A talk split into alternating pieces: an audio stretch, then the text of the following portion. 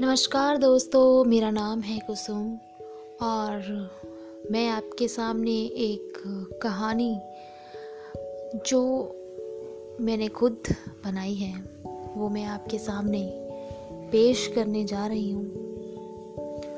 ये कहानी है एक छोटे से गाँव,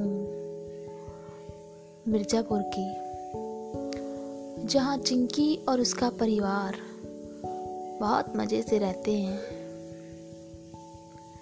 चिंकी पाँच साल की छोटी सी, प्यारी सी बच्ची है,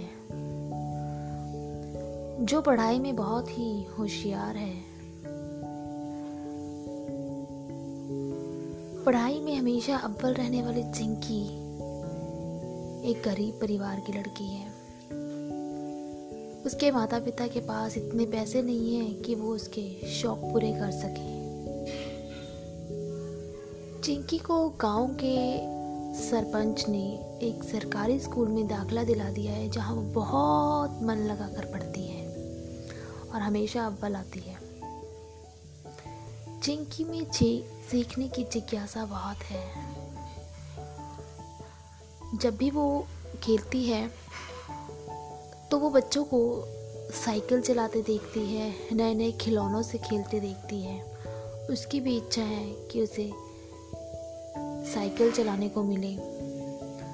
मगर वो जानती है कि उसके माता पिता उसे साइकिल नहीं दिला सकते क्योंकि उनके घर का गुजारा ही बहुत मुश्किल से चलता है। एक दिन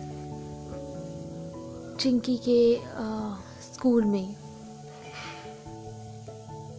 एक कंपटीशन था होना था। उसे लेकर टीचर ने अनाउंस किया। टीचर ने कहा कि सभी बच्चे तैयारियाँ करके आएँगे इस कंपटीशन के लिए, जिसमें कि ज़िले के जो प्रधान साहब हैं वो आएँगे और तरह तरह के कंपटीशन होंगे और विजयी रहने वाले को साइकिल पुरस्कार में दी जाएगी चिंकी बहुत खुश हो गई। उसे लगा अब उसका सपना पूरा हो सकता है। परंतु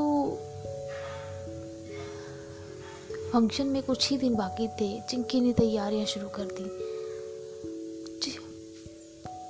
चिंकी ने रेस में भाग लेने का फैसला किया। लेकिन जिस दिन रेस थी, उस दिन उसकी माँ बहुत बीमार पड़ गई।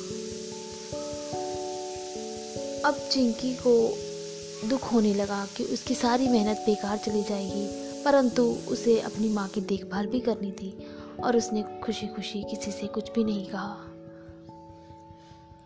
चिंकी के पिताजी जो उसको रोज मेहनत करते देखते थे, उसका सपना समझ रहे थे और अपनी बेटी के पंखों को वो किसी भी तरह से उड़ने से नहीं रोकना चाहते थे। उन्होंने जिंकी से कहा कि चलो, तुम्हारी माँ के लिए दवाइयाँ ले आते हैं। जिंकी ने कहा, पिताजी, माँ अकेली है घर में।